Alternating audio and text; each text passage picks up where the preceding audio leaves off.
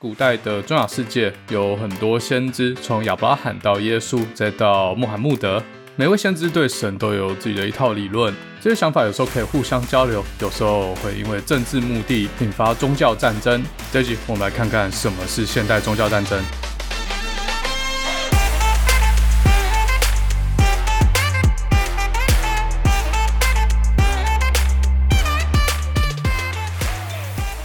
欢迎回来，达特嘴的地方，我是嘴哥。宗教战争战的是信仰，那这宗教的传道者或者是教主，说教主怪怪，说领导人好了，他们会传达一套神学逻辑。有时候嘞，他们还会跟其他教派或者其他宗教的领导人做辩论，有点像是一个真理的辩论。但是实际上最容易吸引教徒，或者说最实际的方式，就是制造难以解释的超自然现象，可以用现场魔术秀的方式来表演，这效果比较好，但难度也比较高。成本比较低的方式就是制造传言。但这边没办法完全否认，有些超自然现象有可能是真的，并不是造假。但至少在现代真的比较少见。那在以前资讯不发达时代，这些传言就更难被鉴定真伪。事实上呢，当很多人相信一件事真的时候，在某个时空和世界，正是它就会成为现实般的存在。因为人类很难逃脱主观认知。在过去一大段时间，人类相信地平论，也相信地球是世界的中心。在当下的时空，这就是真理。因为当时并没有技术去反驳这样的论点，所以呢，人类世界的真理并不完全等于物理世界的真理。当你相信有鬼，鬼就真实存在你的世界，你就会被鬼吓到；当你相信有轮回转世的时候，你就相信人有前世；当你相信天堂的时候，你也同时相信世界上的地狱。所以，制造恐惧的来源，在提供消除恐惧的服务，这就是宗教最常用的行销手法。上次讲女巫那集有稍微提过。那在西方史上呢，宗教出现，让曾经一度流行的哲学逻辑思辨进入了黑暗时代，一直要到十六世纪文艺复兴，人们才开始找回古罗马时代的灵魂。艺术画作和雕刻开始逐渐打破中古世纪黑暗时代以宗教为主的单一主题。中古世纪的画作，呃，画来画去不是 resurrection，耶稣复活啊，不然就是 annunciation。所谓的圣域就是天使来告诉玛利亚，她将会未婚怀孕；要不然就是 Epiphany 三王来朝。这故事大家应该知道，就是东方有三王，知道真正的先知，也就是耶稣要出生了，所以就骑着马要在耶稣出生的地方第一时间来拍马屁，呃，不是朝圣。呃，这个对文艺复兴艺术史有兴趣的人可以密我啊，看我要是不是要来开几讲。好，那文艺复兴除了艺术之外呢，同时也是开启科学的时代，尤其是天文、医学、物理和化学。从里奥纳多、皮卡丘、哎，达文西的手稿可以看到，他在那个时代设计了很多机械装置，还有对人类的身体结构做一些研究。从此，这世界上多了一个宗教，它就叫科学。科学跟以前的宗教有点不一样啊，科学重视验证和重现。简单来说，就是你用说的都不算数啦，你要想办法给证据。或者用逻辑演绎的方式来推导出结论，所以之后几百年间呢，科学渐渐成为信仰的主流。那我觉得科学有可能也是资本主义的根基，因为科学实实在在的做出看得见、用得到和帮得上忙的工具，这些工具可以卖钱啊，所以资本主义也变成新的信仰。宗教虽然被科学压缩了，但并没有消失哦。记得刚有提到所谓的恐惧行销，只要科学无法证明死后的世界，恐惧行销就依然有立足之地，宗教就仍然有市场。那之后呢，很多新的宗教为了避其锋，就越来越往科学无法解释的方向前进。那这大家都蛮熟的，台湾就很多啊，像宋七力和紫衣神教，他们宣教方式或宣称的内容都很难用科学验证。我反过来讲，你也很难用科学去证明他们讲的是错的。因为不存在的东西，你无法证明它不存在嘛。那嘴哥常说，历史是一个循环的过程。过去曾经流行过的东西，通常会再重新流行。像那个高腰裤嘛，我记得这不知道几百年前的东西，呃，最近又重新流行回来。其实新的宗教不一定要叫做某某教或叉叉教，现在比较流行叫做什么主义或者是什么党。以前那些不科学的现象叫做神迹，就算有些人没有亲眼看过，但他还是相信，因为他有信仰。那摆到现在来看呢，有很多事情它实际上不存在，但有人说它存在，你就相信它存在。也有很多事情它实际上不存在，但有些人说它存在，你就相信它存在。这就同样也是信仰嘛。在近代史，呃，这个网络世界刚出现的时候，因为网络加速了资讯的交流。让真相啊，不要说真相，说是证据，或者说另外一种解释，可以很迅速的在网络上传播开来。而且那些自称是先知或者一些宗教领导人过去曾经做过的事、讲过的话，也可以被很妥善的备份保存，未来可以很容易被拿出来重新检视。所以以前那些经不起考验的宗教啊，各种主义、各种党就遭受到重击，因为他们制造了太多假象和谎言。这些东西在网络时代都很快被戳破。到这边，科学又再次获得胜利，人类文明仿佛走入了下一页光明。但是诶，直到社群媒体的出现。这就提供现代宗教一个发展的温床。刚提到了证据，或者说另外一种解释，从网上消失了，或准确的说嘞，是从个人化的设定中消失了。在社群媒体的世界，资讯比以前网络一点零或二点零的时代传递的更快，但是传递的范围却比以前更窄，甚至你没办法知道，在一个社群里面到底有多少真实的人。你会以为真的有一群人跟你有同样的想法，觉得自己才是沉默的多数。实际上呢，这社群里面有可能超过一半，或者甚至高到八成，全部都是假账号的机器人。最近社群媒体要更新了嘛？呃，叫做元宇宙，所以人类好像回到过去的黑暗时代。在算法加持底下，如果你自己不够勤劳的话，你永远接触到的都是跟自己有同样思考倾向的人，或甚至是机器人。而且新的宗教它也会随着时代的演进，呃，导入科学化思考，把科学当成是工具，制造出更厉害的超自然现象。好，这边定义一下什么是超自然现象好了。广义的定义呢，就是违背所知的物理世界运作常理的各种现象或者人事物。好，比如说假新闻，它的新闻并不是来自物理世界真实发生的事情，而是来自撰写者的主观想象。那假数据啊、假文件是一样的道理。在二三十年前呢，声音和照片都不容易造假。后来声音可以造假了，之后照片也可以造假，那现在连整个影片都可以造假，这就所谓使用科学工具来制造不科学的事件，像是换脸 A 片里面的女主角，她实际上就没有跟片里面的 AV 男优修干过，但是你却可以看到她演的这部片，那这就所谓的超自然现象嘛。有这些科学工具，就可以让现代的神机可以通过图灵机器 （Turing Machine），即便是人类也很难察觉它的真伪。其实很多事情，很多假新闻的真伪还是可以去验证啊。比如说刚才这个换脸软体好了，你就去问男女主角啊，他们都否认，而且他们都有不在场证明，这就可以很容易的去验证这个东西是假的。但大家要知道，制造假象的成本远远低于验证成本。当一个假新闻在面对事实或证据的挑战的时候呢，最好应对方式就是制作影分身，制作更多的假新闻，更多的假证据，让物理世界的证据被这些假证据淹没。让验证的成本爆表，在实物操作上呢，这个假新闻就变无法被验证。在这个科学化假神机搭配同温元宇宙的世界中呢，人类可能就要进入一个新黑暗时代。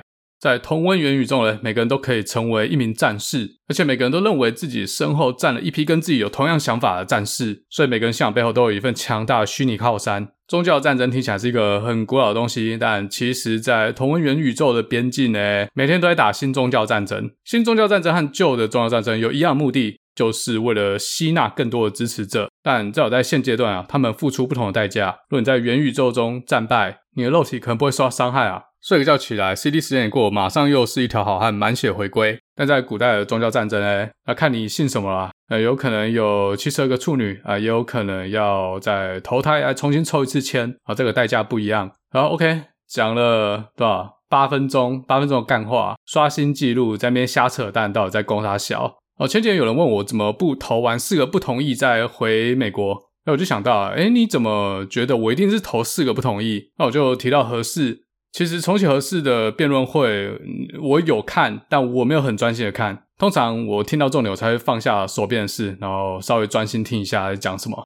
我的逻辑直觉告诉我，单就辩论这件事本身来说嘞，正方打比较好。那这是阿扁之后很少数真的真刀真枪做辩论的发表会。哎，不是那种念稿啊，不管别人讲什么都当做自己没听到，也不回应的宣教大会，或者侠客对抗嫖客在那边互骂。哎，其实这个比刚刚那种好看多了哈。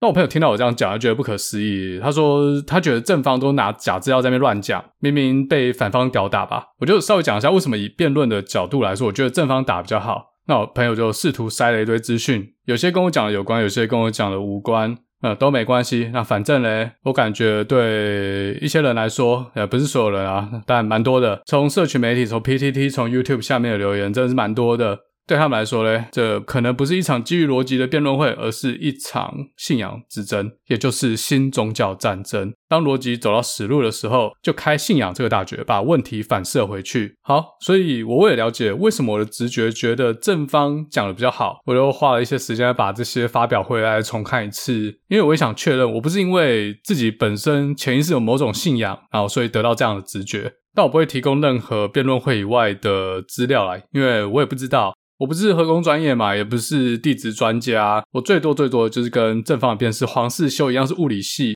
只是我比他多了一个跟重启核四毫无关联的博士学位，所以没屁用。像我刚才提到的，我这位朋友。他过去就从事过很多跟这些绿能、跟生态保护有关的政治工作，所以他有所谓的 prior knowledge，呃，就说他有呃其他，就从他曾经经历过的事情，他有他个人经验，还有一些我不知道的内部数据，所以他有他的想法。但我们回归现实，关于合适的资讯，我们大多数都是从网络上拿到，或甚至只从辩论会双方提供的内容来了解重启核四这个议题。所以今天这一集，我就单就我个人的背景可以做的部分，来大家了解重启核四这个议题，双方在辩论会的逻辑布局，还有中间是怎么演绎的。那我还会提到正反两方忽略的部分，就像有些地方反方其实可以把球杀回去，但反方没有做。那资料部分呢，我就不管两边拿出来资料是真的还是假的，哦，假设都是真的。因为如果你要说资料是假资料，那这有什么好讲的？这没什么好辩论的啦。而且就算真的有人拿假资料出来，你也需要知道，在整个逻辑布局里面，我方的弱点在哪？所以在弱点的地方，可以用假资料去做一个防守。不是说你就反正也无法查证嘛，你就都用假资料，然后随便摆随便讲，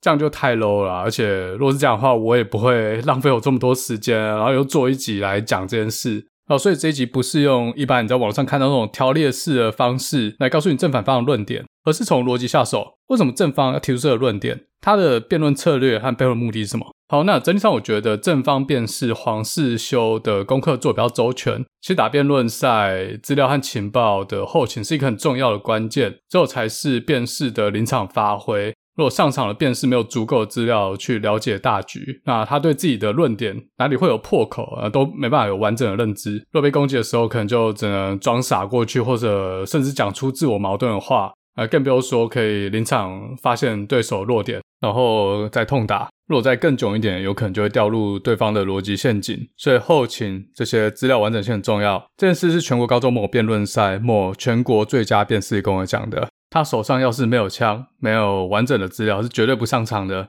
所以，如果有辩士对全盘局势有一个非常好的掌握的时候嘞，就可以跟九九一样做出预判，或者是预判对方预判的预判。那假设双方都做了很完备的功课，那就是所谓的赛局理论。从这场发表会，我们的确看到正方辩士黄世修几乎掌握了反方的论点。而且因为他先手嘛，在对方还没有开始提出论点的时候，他就已经先针对这些有可能提出的论点做出解释。那只有当反方上场的时候，呃，照稿念就很像白痴，但不照稿念就只能临场发挥，挑缝隙钻。那有些缝隙是正方预留下来的陷阱，这就是所谓的预判对方预判的预判的预判的预判。好，停，不要再预判了。好，那我这边大概就先讲一下正方怎么布局的。首先，我们先来看台湾政治圈最常用的一招，叫做“都是累的错”。那我们的次长一上场就马上用上了，招是绝对可以被预判到的，因为已经玩烂了嘛。那反方代表次长说，在马英九时代的工程品质和做了测试啊，你敢信？当时国民党执政嘛，啊，台电当然说可以，但是当马英九下台之后，台电才有改口。次长这边就认为是台电在马英九下台之后才敢讲实话。当次长用这个当起手式的时候嘞。感觉正方应该在内心已经笑开了，这告诉我们台电是有可能说谎的。看上面老板是谁就说什么话，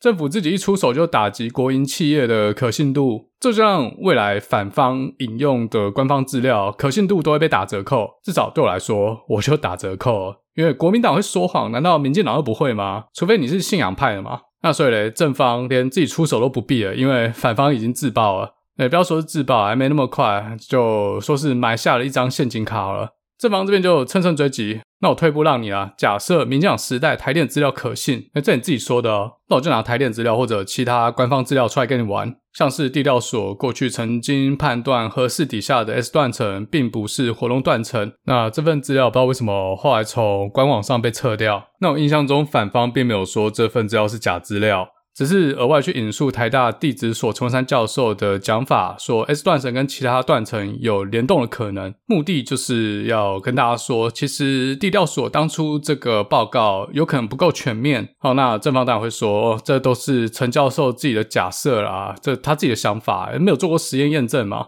这不科学，而且地调所也不肯背书陈教授的这种讲法啊，资料也是你们反方背后的政府给的，啊话都你们反方来讲，所以走到这里，其实反方就有点落后了。但是有两个可能性，的确陈文山讲的有道理，但是因为建筑法规的关系啊，地调所不好说。那第二个有可能的确是陈文山乱讲，然后地调所不背书，啊，不管选哪个对反方都不利，那这就是一个逻辑陷阱。那这边反方选了第三个。有可能地调所和陈文山讲都对，说地调所也同样不敢背书，说这个 S 断层就绝对安全。好，从这边开始就已经落入了正方写好的剧本。正方说：“好好办，我再让你着手。”好，假设这些断层真的有可能相连，而且 S 断层真的有可能引发地震，难道断层带上面就不能盖核电厂吗？正方这时候举了一堆例子，像日本九州地下一堆断层，但还是盖了一堆核电厂嘛。所以说地下有断层就不能盖核电厂，这是一个假议题。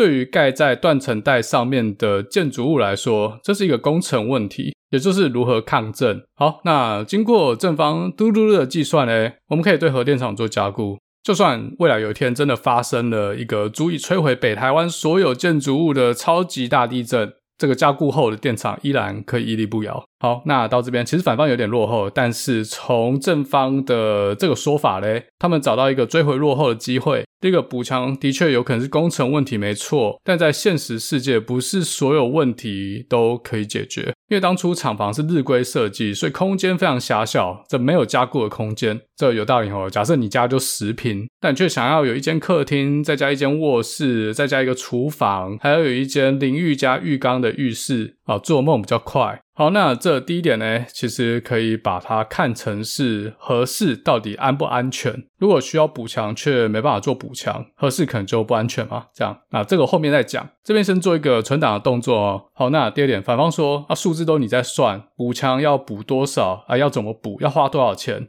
而且还要先做地质探勘，才知道断层的状况，才知道要怎么补强，这些都是钱和时间啊。那反方就再把战场延伸到时间和成本上面。但其实正方先手的时候就已经先刷了一声，拿出台电内部的重启报告，说重启核四需要五年五百亿，时间成本台电都已经算过了嘛，所以反方现在是在哈喽，哎，这个好像现在已经不流行了，对不对？好，那作为抵抗嘞，反方说美国的某座电厂用的是跟核四一样的机器，重启都需要九年九百亿了啊，你说五年五百亿最好。也不知道你这个所谓的台电内部报告是从哪里来的。好，那这边要再度分成两条线，一条是时间，一条是经济效益，这两个条件都要满足，合适才肯重启。那时间部分呢，反方说重新做地质探勘要非常久，至少要四到五年，再加上工程加固啊，其他测试环评，至少也要耗个十到十五年哦。等到二零三五年哦，还是二零三六，我忘了，中火都要退役了。那正方主打的核养率，或者说要用核能来把中火降载，减少烧煤，这目的就已经完全丧失了。好，那这边正方反应很快，他认为核四重启作业很多项目可以同时进行，有所谓的平行处理，不是说同一个时间只能做一件事，那每件事情都要等上一件事情做完才可以开始。给了一个比喻，说十个孕妇生小孩只要十个月，而不是一百个月。其实正方这讲法也不是百分之百正确，但是一直到第五场才终于听到瓜吉要反驳，因为有些工作它有顺序的问题，你要先做完 A 才能开始做 B，不是说每个工作都可以同时开跑。那当然啦，工序是可以优化的，所以我认为这边正方应该要给一个更详细的算法，看优化的结果到底需要多久。那我不知道台电这五年五百亿是优化过了还是还没优化。正方手上有哪一个牌子啊？但是他没有详细解释，牌子上面大概就只画十几条线啊、最好重启合适就只有那十几项工作，我不相信哦。不过其实正方说所有工作可以同时进行，也不是不可能啦，只是财务风险会提高很多。在一般的专案管理里面，假设要不要做 B 是 depends on A 过不过得了。那如果你同时 A、B 一起做，就后来 A 没过，那在 B 上面花的钱就浪费掉了。所以一般公司呃不会这样 run，除非除非这个专案获益的期望值非常高。而且有时间敏感度的问题，比如说你要快速的推出产品，然后去抢市场，抢到市场得到的获益够大，来值得去承受这个财务的风险。经理人才会做这样的决定。好，这边是我自己延伸的，因为正方并没有机会做解释。我认为正方显然认为重启核是有时间敏感度，因为正方一再强调燃烧煤炭的中火每年让数以千计的人得到肺腺癌或者其他相关疾病。但是话说回来，打这个有可能也只是抓痒。要说用这种执行方式是承担财务风险，而不是提高执行成本。因为你看哦，假设执行所有项目需要花费五百亿，不管是所有项目同时进行，还是一个项目接一个，总花费都还是五百亿。这边先不算通膨，差别在于，如果你同时执行的话，如果有项目没有过，那很可能有其他项目花的钱就 all you key 哦。所以这是投资风险的问题。用刚刚正方那个孕妇做比喻嘞，不管十个孕妇分十年生，还是同时生，住院费用都是十份。用这个角度来想的话，总花费好像是不会差太多啦。但因为我不是核工专业，不是地质专业，所以我不知道同时进行到底会不会让成本提高。总之，如果没记错的话，反方所有人也只有瓜吉去反驳这种专案执行方式。但因为正方提出了五年五百亿的台电内部文件嘛，假如这文件是真的啊，不管台电怎么补，台电就是有办法五年五百亿把它做完。但这五年有没有包含地质探勘、环评？这正方也没讲。如果没有包在里面的话，势必时间和总花费都会大于等于五年五百亿，这比较美中不足的地方啊。不过至少用这份文件当盾牌，防御力真的破表。除了呱吉之外呢，其他人直接靠大绝，就说不可能啊，质疑这个报告的真实性。啊，如果是这样，就是比信仰、比台湾价值了嘛。不过刚有说了，第一点，我们先讨论时间，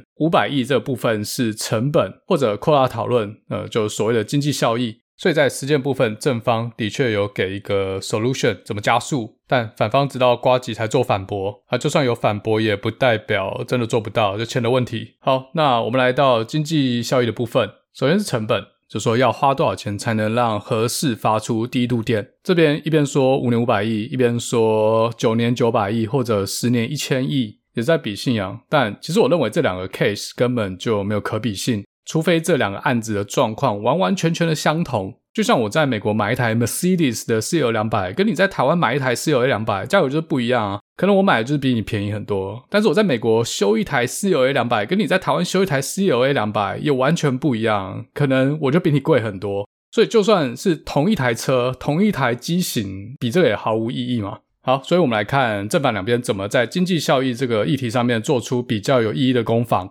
反方便是阿苗带上牌桌的是财政纪律，这边很多人觉得阿苗这个策略很成功，但我的想法刚好相反。反方说核四已经花了三千亿，但是发出零度电啊，所以这是一个很失败的投资，不应该再投入更多的钱，把人民当盘子。这有点像在法庭上面说，这被告因为有前科，所以这个案子是他干的几率也很大。好，其实也不是不能这样讲嘛。虽然说法庭上最后还是要有证据，但至少如果有前科的话，很有可能会被裁定收押。但这样的讲法必须基于，哎，这个被告的确之前有前科，所以反方应该要先证明之前花了三千亿做出来的东西完全是垃圾，所以后面不管再花多少钱，垃圾就还是垃圾。而且之前是国民党制造垃圾，之后民进党还是人制造垃圾，呃，垃圾不分蓝绿。但有点可笑，我不觉得阿苗呃有成功证明这件事情。如果这件事早就被证明了，那现在大家也不用坐在台上啊，在吵核四到底要不要重启。好，所以阿苗当然没有做这样的证明啊，他把重点放在核能电厂的建造成本上面。他说核一和核三只用了几百亿，然后给一个图表，然后说核四用三千亿还没有完工。但这种比较方式不不太对嘛。完全时空背景就不一样。反方徐处长也曾经说过，核一核二是威权时代的产物。首先，威权时代不需要花一堆钱做探勘，探勘呃有可能要啦，但可能不用做那么仔细，或者说环评好了，也不用花什么公关费、什么讲座去说服当地居民啊，想盖什么就盖什么，管你那么多啊。那我不知道核一核二是不是美元底下的产物啦，十大建设吗？我还蛮想知道啊。如果知道了，可以私讯我。所以成本应该会比现在还要低。在反方列出来的数字有没有回归到现在新台币的价值？七零年代的几百亿换算成九零年后或者是两千年后的价值，绝对不止那原本的几百亿。通膨这个东西，令阿嬷都知道哦。阿嬷有没有去算这些东西？我是不知道啦，可能有可能没有，还没有讲。维基百科也没有写，他只说合一的建造费用两百九十五亿。那这个数字我相信是没有去算通膨的。不过因为发表会每个人只有两次发言，如果记得没错的话，阿苗提这个是在他第二次发言，所以正方也没有机会去反驳这一点。这就算阿苗好运啊！如果我是正方，我一定把你打爆。好，再来反方辩是阿苗说，这正方就只是想用五百亿来赌一把，看可不可以把之前输掉的三千亿一把赢回来。这边用了“赌”这个字，很耸动啊，含有很负面的意涵。但是我们要用客观的角度来看赌啊。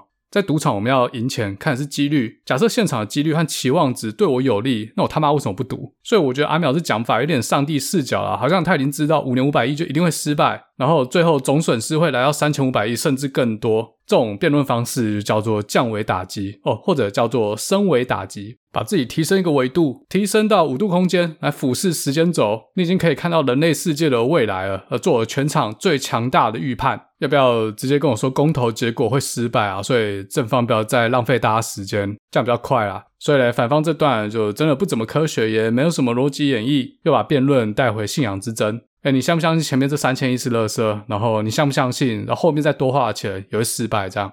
但是相反的，正方讨论的是经济效益的另外一个面向，就是核四重启可以创造多少收益。那当然，这边正方也是先假设核四可以重启成功，假设依据就是那个台电不承认的五年五百亿重启计划书。这边就是有点像写 paper 的时候引用别人的论点当根基，自己就不用再重新证明一次。接着正方再度拿出反方曾经使用过的文案，用里面的数字估计出合适每年可以省七百亿，所以核四过五六年就可以回本。那这部分我不记得反方有做任何回应，毕竟大决都已经放了嘛，就直接说台电不承认这份内部文件，所以你这边假设都放屁，也不用做回应。所以反方又把它导回信仰之争哦，你信谁？你相不相信这份文件的存在？但是嘞，这边可以发动刚刚埋下人张陷阱卡，提醒大家一下，诶，台电是会说谎的哦，所以你相信谁？然后所以到这边正方到底是更落后，还是又追了一点？这我不好说，毕竟一切都是信仰。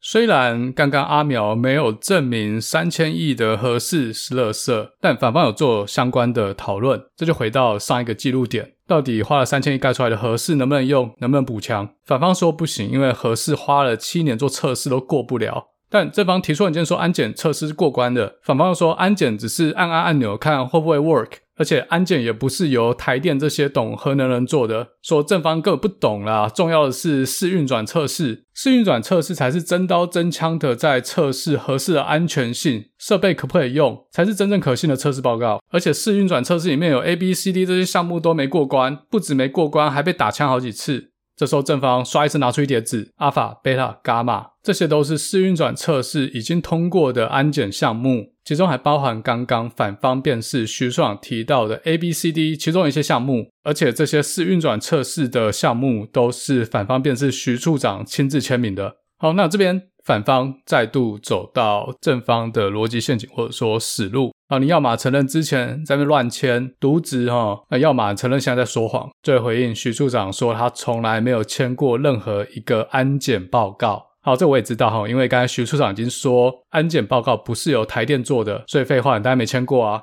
OK，到这边反方辩士已经被重拳击中，倒地读秒。其实这边反方有心要继续做辩论的话，可以去 verify 正方拿出来这些签名文件，是不是正好就是徐处长说的有问题的部分？因为名字类似项目可能有很多，比如说这个项目有重复出现的单词，但不代表一份上面提到为主体的测试报告过了，其他所有有提过为主体的都有过吧？那我不知道是反方没想到，还是呃不敢哈。好，不过 anyway 这些先让徐处长退场，换一个人能打上来。反方最后在安全性的立基点就只剩这三十二个没过关的项目，而且已经拖了好几年都过不了关。正方说这是政府的行政程序在卡关，台电早就把考卷交出去了，但是老师死不打分数，就像念博班啊，你论文已经交出去了，但老师死不看，你就只能倒在那。呃，那这边又回到新宗教战争，又是一个信仰之争。那如果你这边是史塔克实验室的听众，上一集嘉豪专访了一位能源相关工作者龙哥。啊，根据龙哥的讲法嘞，政府用行政程序去卡一个他不想做的项目，是一个非常常见的手法。那反而嘞，政府想要过的案子，通常也可以很快速的通过。那这还是没有证据啦，hearsay，所以的确就是信仰之争。另外在安全性部分呢，两边还讨论到仲裁，反方说台电验收，然后 G 的东西做不好，所以台电提出仲裁，但是正方回应仲裁内容跟安全性一点鸟毛关系都没有，请反方不要拿仲裁说嘴。这边再让你一只右手，就算仲裁跟安全性有关系。仲裁的结果也都是台电败诉，然后刷了一声又掏出一叠纸，都是台电输掉了仲裁结果。那这边呢，一边苦无证据，一边被证据打脸，所以反方这边就只能讲一句：就算 G 一赢了仲裁，也不代表 G 的设备安全。只有原能会说的才算数，那最后回到那三十二项无法通过的测试，再度回到信仰之争。那这边我做一个逻辑延伸啊，其实正方没有继续追打，其实我不太懂为什么反方要提仲裁给人家杀球。虽然说 GE 就算赢了仲裁，不代表 G 的设备安全啊，这句话好像也没错。找人家做工程，当然自己要验收啊。但是如果合约当初就是那样写，啊，GE 也照着合约走。也做完了，但你却觉得有问题，那你当初签个屁合约？好，那这边整段逻辑线大致上走完，正方在这部分使用过去反方曾经使用过的文案，还有反方背后政府提供的资料，就可以建立一个很强大的护城河。反方很难占到便宜啊，最后都只能导向信仰之争。那在我看来呢，正方也没有提供合适短期内可以运转的专案是怎么排程，还有底下的预算怎么算的，也没有证据说剩下三十二项还没有通过的试运转测试早就已经提交了，而是政府用行政程序在挡，所以要找到证据也是比较难的。呃，小小的扣分。但至少面对大多数反方的攻击，都可以马上提出一个还算合理的说法，说那三十二项还没过关的是运转测试。但是比起反方连续自爆，不然就是放大就要打新宗教战争，我觉得这整套逻辑线走完，反方的落后差距持续拉大。那我知道这边一般反方支持者都觉得那五年五百亿那份内部报告哈、就是假资料，但有可能啊，我不知道。至少嘞，从刚才这个逻辑演绎，我们知道为什么如果要造假，就是要压在这个点。再像下围棋有没有这个点压下去，在这左上角的区块就立于不败之地。好，这边稍微休息一下啊。接下来还有另外两个独立战场，这两个战场反方比较没有这种先天上的束缚，比较不会被过去的自己打脸。所以呃，休息要干嘛？呃，要唱歌是不是？是我的毛病，是我放不下你，太害怕失去才把错误握得更紧。像一个无能为力会更无能为力，像恶性循环，我们终究无能回应。Yeah。So if you're gonna leave me like that, then why you gonna say that I am? Here we go again, I know，但我都没说，因为我相信。But why you gonna lie like that? Why you gonna break my heart? Cause I believed it。你说的我全都信。在信仰的世界，你说的我全都信了。好，回来讨论这个辩论会的逻辑。正反两方还有针对两个问题在做讨论啊。第一个问题，核电到底是不是绿电？政府目前的绿电计划到底可不可以完美取代核四？那第二点呢，就是核废料问题。那我们这边先踩点，存一下进度哈。然后先来讲第一点，反方说很多再生能源案子都已经在 run 了，这些都可以产生比核四更多的电。也都有照当初规划的时程走，KPI 都有达标。那反方这种论述，唉，正方只说，那你这样讲不代表我们不缺核四发的那份电。正方也没有做太多讨论啊。那这逻辑跳得有点快，我帮他延伸一下，为什么 KPI 达标这件事不足以说明我们不需要核四呢？因为你定的 KPI 有可能本身就是一个笑话啊。啊，假设今天你要考八十分才能录取台大啊，就你现在只有五十分，那你把六十分定为达标，那你最后还是进不了台大嘛？所以，如果说用电的需求没办法被填满，那再生能源就算达成政府自己定的目标，也完全没有解决任何问题。所以，反方在提出这个论点之前，应该先告诉我们，我们到底缺不缺电？不只有现在而已，是未来十几二十年，我们到底缺不缺电？需要在这个假设下建立好根基，后面才有绿电是不是可以完全替代核电的讨论空间。这部分我在这五场辩论会完全没有听到反方做任何解释，有可能是我漏听了。如果是这样的话，请来信指正。如果反方说不缺电，那你就要告诉我为何停电。好，这边其实缺不缺电要考虑供电的品质。如果我们把供电品质下降，的确是可以做到不缺电。假设反方定的再生能源计划可以满足现在到未来二零三六年的用电需求，那你告诉我，如果到时候没做到怎么办？除了政治责任之外，你的备用方案是什么？政治责任其实不重要啊，因为到三零三六政府也换人了嘛，可能到时候呃民进党已经消失了，说不定已经有新的政党，所以也很难把当初那个负责人叫出来，然后说要剁鸡鸡啊。老实说了，呃，我觉得政府保证化石燃料可以降低到三成，这有点在喊口号。但我愿意给政府机会，但是我想要听到 backup plan。所以我觉得反方这条逻辑线没有打好根基就做论述，这有点可惜。但也是有可能，实际上就做不到。接着来反方便是蔡中岳引用法国专家许奈德的一份核能报告，说核电厂的数量减少是世界趋势。但正方提出，其实世界上很多新的核电厂正在新郑州，包含日本韩国都已经重启以核养绿的计划。而且正方这边对听众做一个提醒，说许奈德是反核人士，所以许奈德提出的这个报告存在 bias。来打击这个数据的可信度。那正方这边回应，好，你不相信许奈德？OK，WNA 世界原子能委员会的报告，啊，你可以信了吧？刷一声拿出 WNA 的一张图表，要来显示全世界正在新建的核电厂，还有计划新建核电厂的数量正在停止成长。到这边我只能再叹一口气。我一看到图，我又听到正方内心肚子笑到痛的声音哦。我不懂反方代表蔡中岳是看不懂图还是怎样？当线形图看起来核电厂的数量明明就是缓缓的在上升啊，就算你硬要说好了，它也是持平啊。只是说，即便在福岛核灾过后呢，世界各国也没有因此停建核电厂。那反方这边是有追加说，计划新建和新建中的核电厂几乎都来自于开发中国家，像中国和印度。那这讲法可以啊，但我没有看到数据，比较可惜。可是你也没必要拿该那张线性图给人家杀球。好，不过没关系，我相信在这个议题上，反方还是很有机会的。反方便是蔡宗岳，接着又拿出另外一张图，说核能在全球发电量的占比，从二零零六年的十六趴一路下降到现在的十趴。好，这边广告一下 EP 三，呃，嘴炮开箱大学居然开课教我讲干话，可能是我这集的 title 取得不好啦。其实那集是在讲美国华盛顿大学开了一堂课，叫做 Calling Bullshit，在教学生新闻媒体常常用哪些话术来对观众做洗脑，其中也包含拿这种趋势图来鬼扯淡。好，这是 podcast 啊，大家看不到图，但其实也不用看到，这是一张长条图。我们可以看到，随着时间，核电的发电占比是微微下降的。但大家听清楚哦，这是占比，是百分比，Y 轴是百分比，不是总发电量。所以占比下降，并不代表核电总发电量是在下降。有可能核电发电量在下降，没错，但也有可能核电的发电量还是上升的，只是它上升的幅度没有其他的来源大，所以占比就下降了。用占比图的趋势来鬼扯淡，这是很多政客常常用的手法。那刚才讲的其他发电来源，有可能是再生能源。从蔡中岳提出来的第三张图也可以看得出来，再生能源的发电量正在迅速的成长。所以这三张图放在一起看，其实是在帮助正方。怎么说呢？即便再生能源快速的成长，核电的总发电量可能完全没有下降。但这边我没有数字，我不知道。但这是我一个很合理的推测。这是不是就暗示了核电存在的必要？好，那这边先跳到另外一场发表会，反方便是阿苗其实还有拿出另外一张图，这张图显示在台湾，随着核能的占比下降，空气污染程度也在下降。其实阿苗是想要表示说，如果改善空污是目的的话，我们根本不需要提高核能的发电量，来减少使用化石燃料来发电。那这张图 Y 轴同样也是百分比，而不是发电量。但就算它是发电量好了，光从这张图，呃，或者说阿苗有解释的部分，也不足以去论述空污下降跟核电发电量下降有任何鸟毛关系。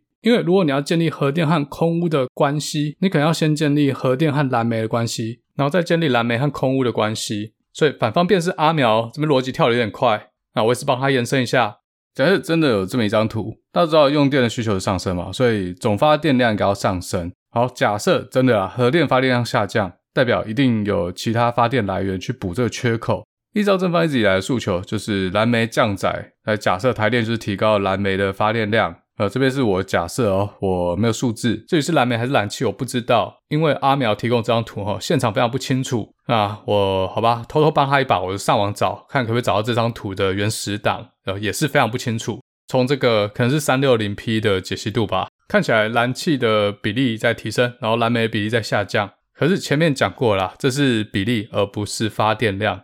有可能燃煤发电量也是提升，只是它提升的幅度没有燃气这么高。好，那假设现在有这么一张图，燃煤的发电量正在提升，而且空污正在下降，这张图就可以拿来说明中火燃煤跟空气污染没有正相关，因为燃煤发电量上升，但是空污却在下降。至于中南部的空屋是不是对岸飘过来了，这又是另外一场新宗教战争，这边没必要讲。反方只要请正方证明中火是空屋的罪魁祸首就好，不然正方很喜欢提的肺腺癌这种论点根本一点都不科学，又只是情绪勒索。那比较可惜啊，如果反方真的有这样的数据，却没有这样打，那也是有可能反方根本就没有这样数据，所以才在那边用什么占比图在那边鬼扯淡，弄一个下降的假趋势啊，搞不好这是为什么反方也是两三句带过，不敢深入讲啊。再提醒大家一次，可以去听呃 EP 几刚才讲的。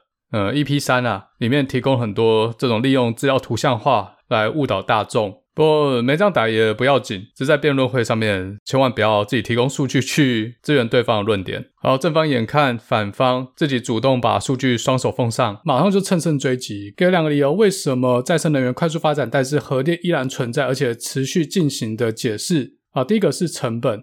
这大家都想得到，另外一个是稳定。我们现在讲稳定，核电的燃料体积小，只要一点点就可以长时间的稳定发电。所以比起水力啊，没水就没电；啊，风能没风就没电；太阳能没太阳就没电嘛。而且太阳能对应的储电技术也不够成熟。相较之下，核电是一个很稳定的发电方式。讲这个大家都知道。好，这边正方其中一个诉求就是希望中火降载，尤其是不要再烧煤了。可是火力发电也是一个稳定的方式啊。那这边正方打出了漂亮一手。把火力发电跟国安连在一起。台湾跟中国因为特殊国与国关系，需要考虑国安问题。不管是蓝煤还是燃气、天然气，都需要仰赖国外的进口，而且不可能一次囤放非常多，体积的关系。那有一天，如果台湾的外海被中国封锁，台湾很可能就会失去电力，失去电力就失去国防。不管你用纯军事的角度来看，还是用护国神山的角度来看，这招又让一部分的反核人士走入了逻辑的死路。他找反核是民进党的核心价值啊，民进党的另外一个核心价值就是台独，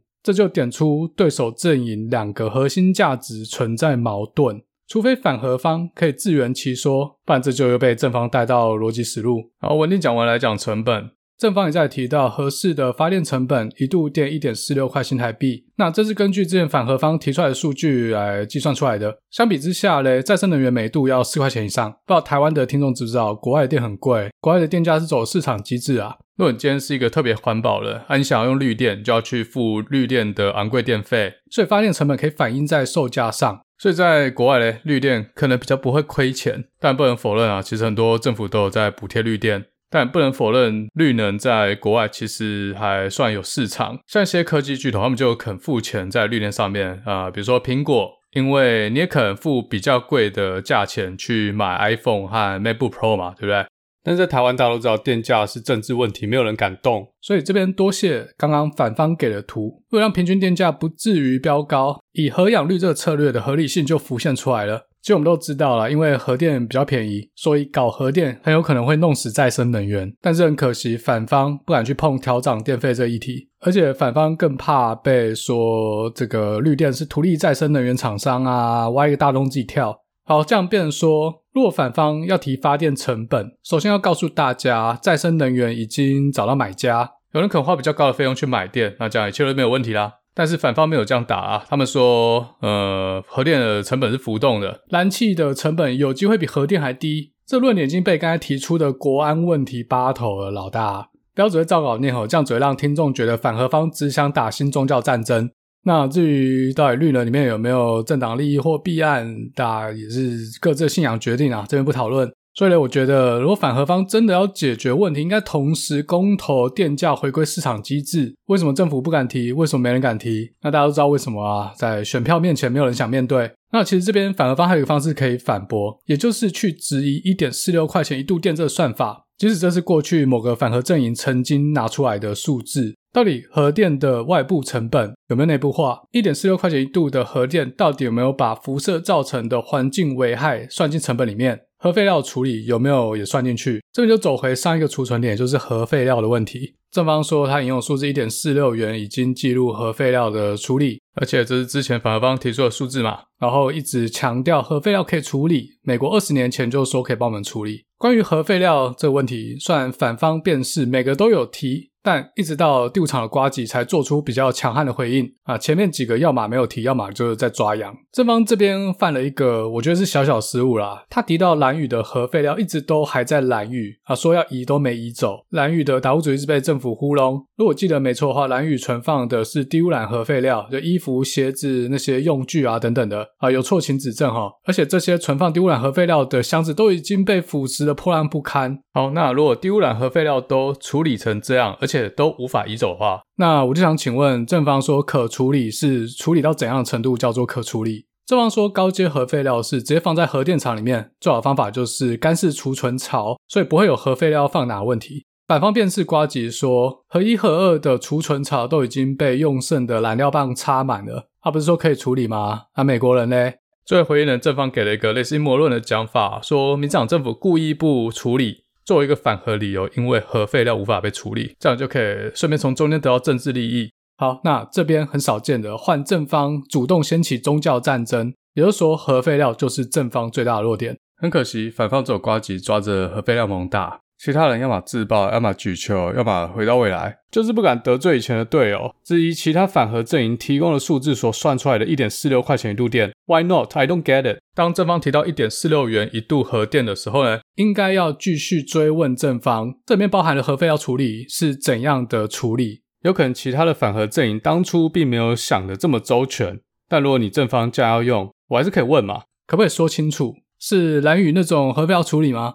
正方一直说先进国家都在用核能，所以核废料绝对可以处理啊，不然他们这么傻啊。所以听起来正方好像也提不出技术证据嘛，只是用传闻来搪塞。最先进的干式处理是怎样的处理？Pros and cons，好处和坏处是什么？啊，请正方解释一下。一个工程问题不可能都只有优点而没有缺点，一个科学派工程师一定知道优点，也知道缺点。就做一个 trade off，选择一个合理的方案。反方应该用这个问题逼迫正方花十分钟或者十分钟以上，用科学来解释到底核废料怎么处理，而不是让正方一直在对正方有利的区域开战场，然后反方就一直挨打。像刚才说的，有优点就有缺点。如果正方提出了缺点，反方就可以打开一个破口。这边我随便举个例，那正方说先进国家都在用，那是不是因为先进国家国土大？他有本钱可以先不处理，放在那些没人住的地方，先不处理他们，对他们来说，这就是一种可处理。而且正方一直强调，美国二十年前说会帮处理吗？但美国也没有说现在会帮处理啊。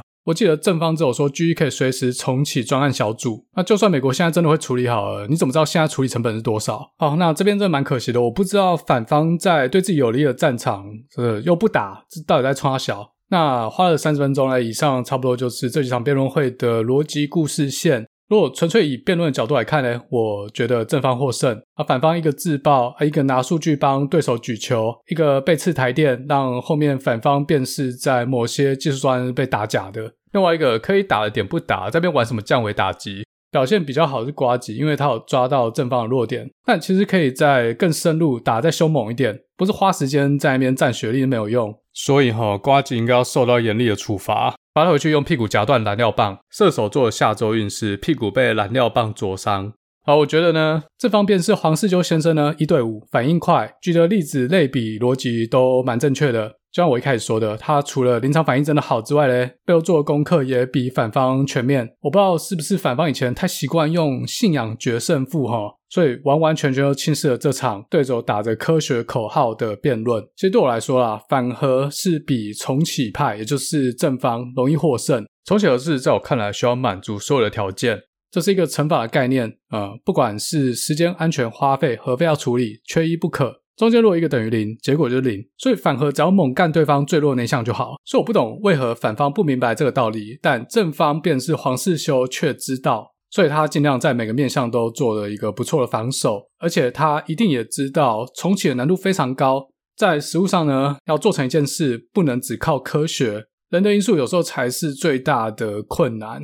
所以这边正方哦退了一步，stay back。他说，如果你不知道相信谁。那你就应该投同意。那我们打开电厂，看看这个电厂到底能不能用。如果不能用，我们就要把所有弊案查清楚，帮这三千亿公帑讨个公道，所有的失职人员全部起诉。啊，这个讲法很动听，但实际上呢，反方后面有两位辩士也有强调，如果单纯要查弊案，是不用重启的。这两码子的事。但我不能反对正方这个讲法嘞，可能可以凝聚正前对民进党的各种操作感到非常不满的人，而且他们可能也没有时间真的去了解重启核四到底是怎么回事。或许某种程度来说，这才是正方背后的大战略。核四重启的公投只是一个战术战场。他们要从合适的辩论中让大家认知到，民进党政府为了达成某些目的，常常用各种话术欺骗选民。充其量不过就是一个比较会带风向的国民党。好，那到最后，很多人问我，我到底会投反对还是赞成？其实我投什么没差啦，因为我根本就投不到票。我前面也讲过了，正方必须在每一点都说服我，我才会同意重启。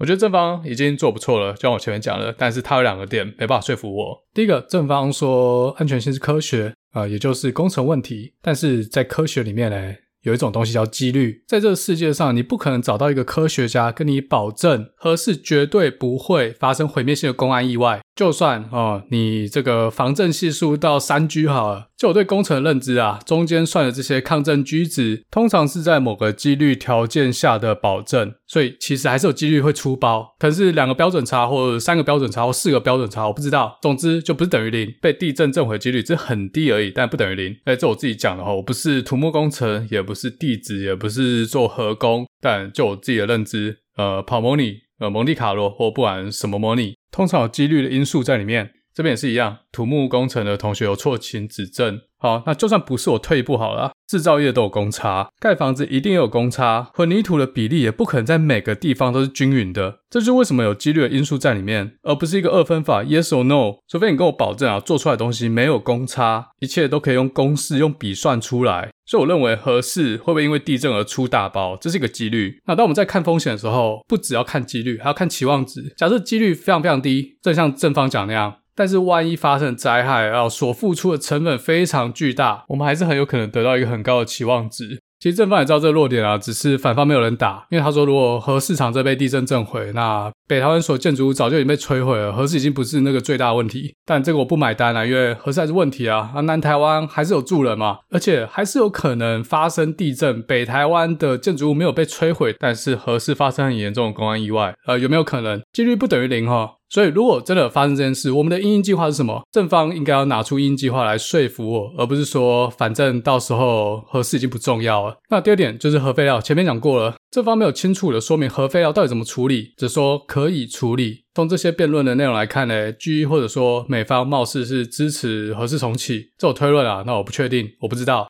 如果我们从美国利益来看，支持核四重启对美国百利无一害。首先是正方说国防。的确，使用核能可以削弱台海被包围的杀伤力，这让美国更多时间决定到底要不要出兵救台湾。在核四如果真的出大包，对美国本土的伤害也很低，隔了一整个太平洋嘛，大不了直接修法接收台湾的战术人才。好，这是题外话，反正这两个点正方都还没有说服我。不过这也不代表这件事是没办法被说服的，只是正方还没有做到。但我同时也不支持为了反核可以胡说八道。现在的政党政治有一个缺陷，就是说我支持某个政党，不代表支持这个政党提出的所有政见，对吧？我可能只是相对于其他政党哦，这个政党有比较多政见是我支持的，但现在选举是一个二元的概念。就说某个政党他获胜了，他可能会以为他所有的政见都被选民接受，或者说他可能知道，但是对于那些民调比较低的政见啊，真的要做，可以用网军和侧翼来解决。所以这就是为什么要有公投，但是公投好像貌似我不确定，没有法律效力。这边我真的不太确定，因为之前听那个吴怡农在百灵果上面讲，好像公投其实也不是没有法律效力。啊，不管，这不是重点。那我这边有一个大胆的想法，韩国瑜你，或许我们可以从不分区制度下手。但应该都知道哈，不分区前几名常常是利益分赃的结果。好，那就算不是，有可能我支持人在第十五名，但第十名那个人提出来的政见我完全反对，那这样就很尴尬，有没有？有没有可能我们直接做分类啦？例如国防、外交、教育、经济，whatever，我们可以在每个项目直接做直选，或者用政党票决定，这样选民可以准确的去选择在每个不同项目每个人支持的方向。但坏处就是会让投票变得很复杂。老人可能受不了，大家也没时间去好好了解。但好处就是让政党不能再玩这种圣诞节礼包的游戏，里面给你一两个亮点，然后包一堆乐色叫你一起带走。完了，最后关于公投，每个人都有每个人的判断标准和方式。如果你身边有朋友想要了解核四，也可以把这集分享出去。虽然嘴哥这集是以打辩论的角度来叙述，但关于合适的内容还是有嘛。最后，这个民主制度到底是对超自然现象信仰，还是科学？大家自己做决定。这集文艺复兴二点零就讲到这边，我们下次再见喽。